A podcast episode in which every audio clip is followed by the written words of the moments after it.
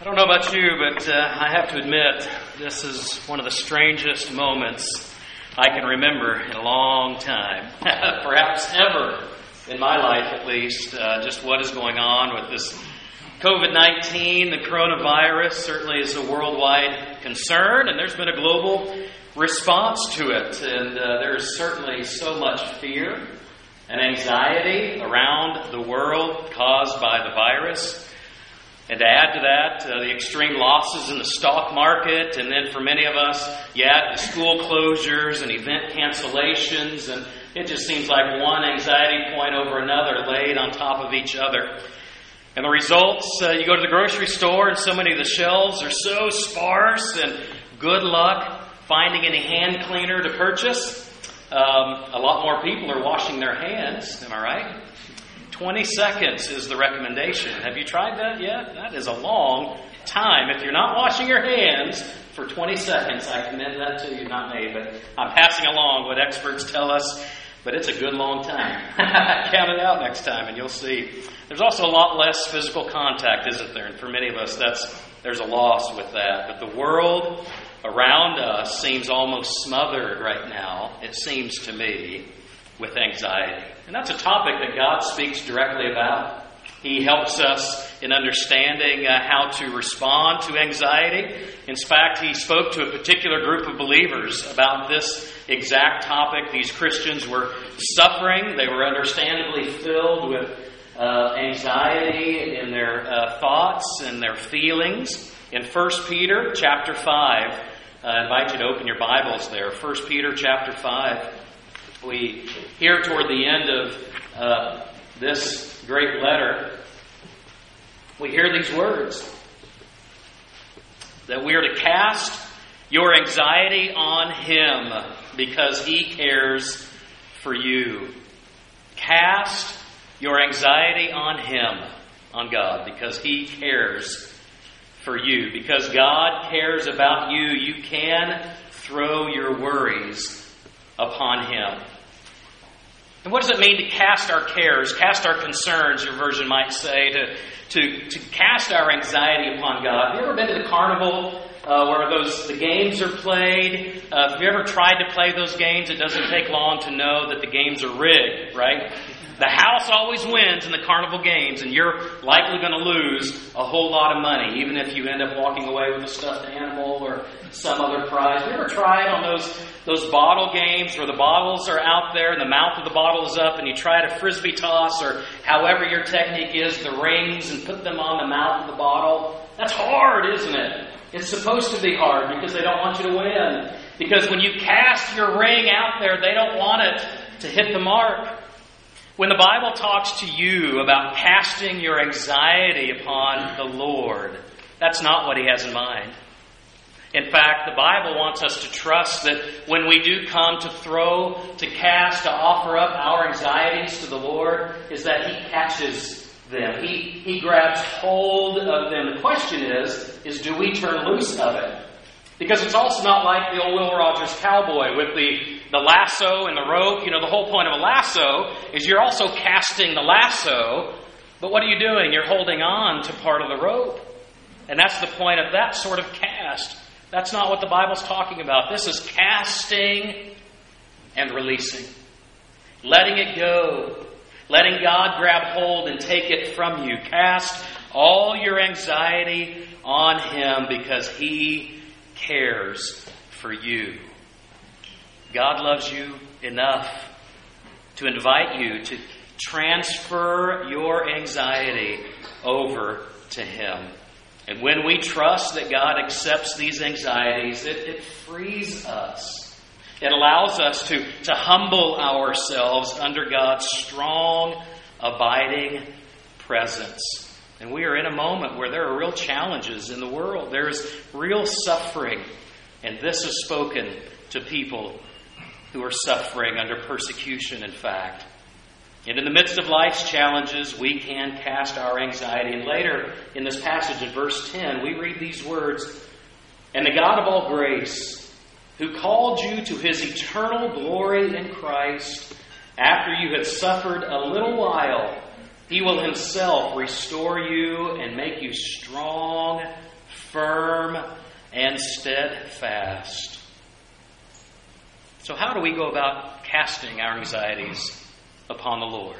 If He really does invite us, how do we go about doing that? That's a great question.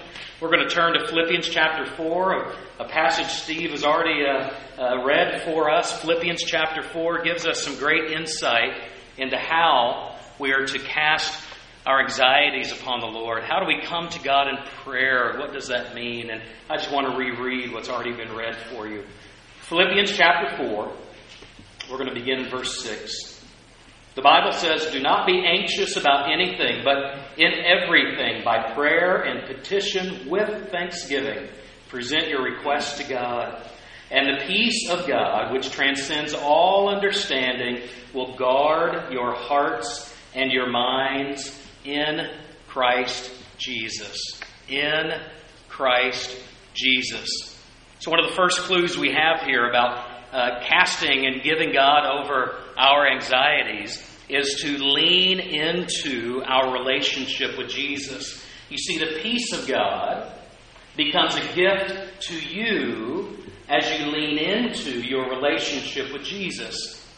It's not just some magical cascade from heaven that if you think good thoughts or, or wish the future well, that somehow you will have God's peace. That's not what God says. That it is in leaning into our relationship with Jesus that we now have a heart and mind that's guarded with the peace of God. We are told in this passage to be people who take time to talk to God. Now, we're talking about anxiety today and worry. And sometimes, maybe most of the time, for most of us, it's in the most anxious of moments when we are most likely to pray, right? It's when we feel most deeply our need to be communicating and to be reaching out and to, to feel grabbed hold of by God. And that's so natural, but kind of like it was raining this morning and maybe you left the house today and you wrapped yourself in a raincoat and you walked out of the house to protect yourself from the rain. And once the clouds part and the sun comes out, what will you do with your raincoat? You'll put it back in the closet and there it'll sit until the rain comes again.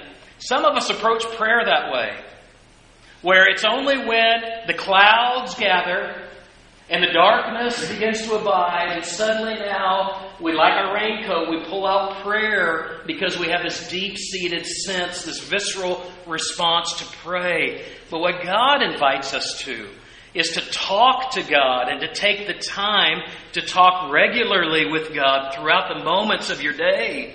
Not just during a religious service, not just when things are bad, not just when you're consumed with worry, but that this becomes an active, regular part of your life. In fact, I love the way the New Living Translation uh, translates it. It says, Don't worry about anything. Instead, pray about everything. Tell God what you need and thank Him for all He has done. You see, when we become thankful people for what God has done in our past, what it does is it fills us with reassurance that even though the future may seem murky, the future may seem so cloudy and opaque, and we don't know what is ahead, we know who is ahead, right? Because God has been in our past, we trust that God will be in our future and He is leading us. And what reassures us is being in a posture of prayer and engagement with God continuously through our life. That is the great invitation of God, that we come and we take time to talk with Him. And then this passage talks about God's very own peace. Jesus talked about peace toward the end of His earthly life. He described how it was His peace that He was leaving to us. Peace not like the world gives, but it was the very peace of God that He gives to you. Paul talks about it here in Philippians chapter 4.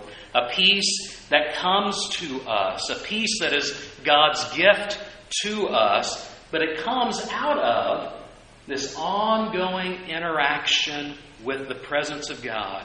This word peace is the New Testament's way of describing the, the ancient Hebrew idea of shalom. Shalom is a Hebrew concept to describe wholeness, to describe a life that, that is complete, a life that knows that even though it may not be perfect in every reality, because God is at the center of that life, there is deep seated goodness and rightness in the way that that person is viewing and living life. That is shalom. This is the kind of peace that God says comes through our ongoing interaction with Him as we pray with Him. You see, this peace can wow you with its depth and with its certainty. It is God's peace that acts like a security system around your mind and your heart. You see, as you pray to God regularly, not just in the bad times, but you have a habit of prayer and engaging with God and living with Him in the regular moments of your life, God then stands guard against the threats to your wholeness, against the threats to your shalom, against the threats of your peace. And He delivers through those interactions His very own peace. I want to read one last brief passage out of Psalm 91, a passage I, I often like to read when I make hospital visits to people, probably because it comforts me so much. Here's a couple of verses from Psalm 91. He who dwells in the shelter of the Most High will rest in the shadow of the Almighty. I will say of the Lord, He is my refuge and my fortress, my God in whom I trust. He will cover you with His feathers, and under His wings you will find refuge. His faithfulness will be your shield and your rampart. As we conclude our move toward concluding our service this morning, I would like us to actually spend some time in prayer together. We have prayed already, but more prayer is all the better. and we are going to offer a prayer this morning a prayer for those who are suffering, a prayer for the anxious, a prayer for those who work with the suffering in particular. I want you to know that there are copies of this prayer should you want to take it and use it this week to pray. It's on blue sheets of paper just as you exit the sanctuary on the left side of that table there. You can grab one of these as you go home. And part of the way I'm going to use this this coming week is so that um, I am able to, to look out of myself and to be really engaged in God's prayer and God, I mean, prayer for God's work in these realities. Susan's going to come and help me with the prayer. So let us prepare our hearts. This is a lengthy prayer, but it is well worth our attention. Let us give voice and turn our hearts to the Lord now. O Christ, our healer, there is no end to malady, sickness, injury, and disease in this broken world. So there is no end to the line of hurting people who daily need my tending. Therefore, give me grace, O God, that I might be generous with my kindness, and that in this healing and caretaking vocation, my hands might become an extension of your hands, and my service a conduit for your mercy.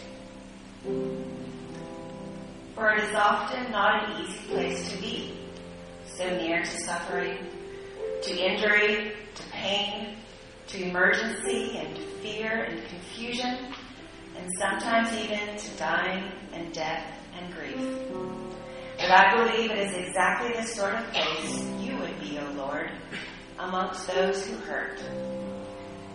So let my practice of medicine be centered in an understanding of your heart let me practice medicine because you are a healing God who feels compassion and extends mercy. Let me practice medicine because you are near to those who are in need, to those who face grief and loss. Let me practice medicine as a willing servant of your redemption, pushing back, by means of my vocation, the effects of the fall. Let my presence in this place lend a human face to your compassion. Even when my schedule is crammed with appointments, rounds, or duties, let me never view my patients as mere tasks on a to do list. Give me grace instead to be always, even in our brief encounters, attentive and responsive to the hearts of human beings made in your image.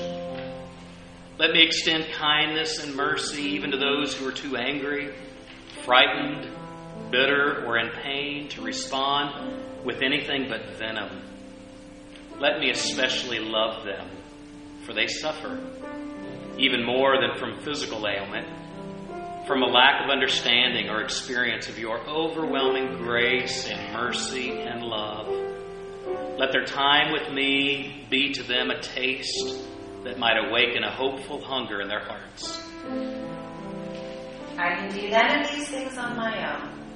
Apart from your grace, I have no grace to give. So give me your greater your grace in greater measure, O Lord. Let me find also, in the midst of such constant need, a rhythm of service and rest that will enable my own soul to be tender, tended and nourished. That in the time I spend with patients, I will have a deeper repository of patience and kindness to share with them. Teach me how to better balance my duties and my days so that this work would not make me absent from the lives of my family and friends and church. Let me be well woven into those communities and relationships, enjoying ample time with them, being available to them, caring for their needs, even as I allow them to care for mine. Let me never be so consumed by my vocation that those closest to me suffer negligence. I would not just be a doctor or a nurse or a medical provider, O oh God. I would be a minister of your healing and compassion at work in your world. I would be a living witness of your love, expressed in a practical care of people. I would be your disciple in this place, at this time, among these people. So give grace, Lord Christ Give me grace this day and all days, that I might serve you well by loving and serving others in this healing trade, ever laboring in view of that day when your kingdom will be fully realized. At the great mending of this world, at the great ending of all ills, let me play a small part in that great work today. Amen. Perhaps this morning you you know a caregiver in your life. Maybe you've been one and are being one in your very home, or there's someone else in your life, maybe in this church, you would want to offer this prayer to. You're welcome to take some with you. Realize our church is filled with medical caregivers, whether it be home health aides or medical specialists or doctors or nurses pharmacists, and there are many. Maybe this prayer could be part of what helps you pray for those who are on the front lines this week and the weeks to come. It's there for you to take in the blue sheets as you exit. You know, today we've talked a lot about the peace of Jesus and God's desire to receive the anxiety, the anxious moments of our lives. And he does that because we've been established and rooted in a relationship with Jesus. And maybe you're not sure today about what that really means. Not sure if if you know what it is to lean into a relationship with Jesus because you're not sure you've ever stepped into a relationship like that. I want you to know that that I, the staff, your Bible study leader, your small group leader, we, we are ready and happy to talk with you about that. If you would like to share and express that need and just simply say, I'd like to know more about what it means. There's no greater topic that we enjoy talking about than, than just that. And so we would love for you to know the peace of Christ that only is available to you through a relationship with Him. So as we conclude our service this morning, feel free to reach out to your Bible study leader or staff person here at the church today or in the days to come. We're going to close our service by singing one last song, and I'd like to invite you to stand and let's sing with a hearty voice.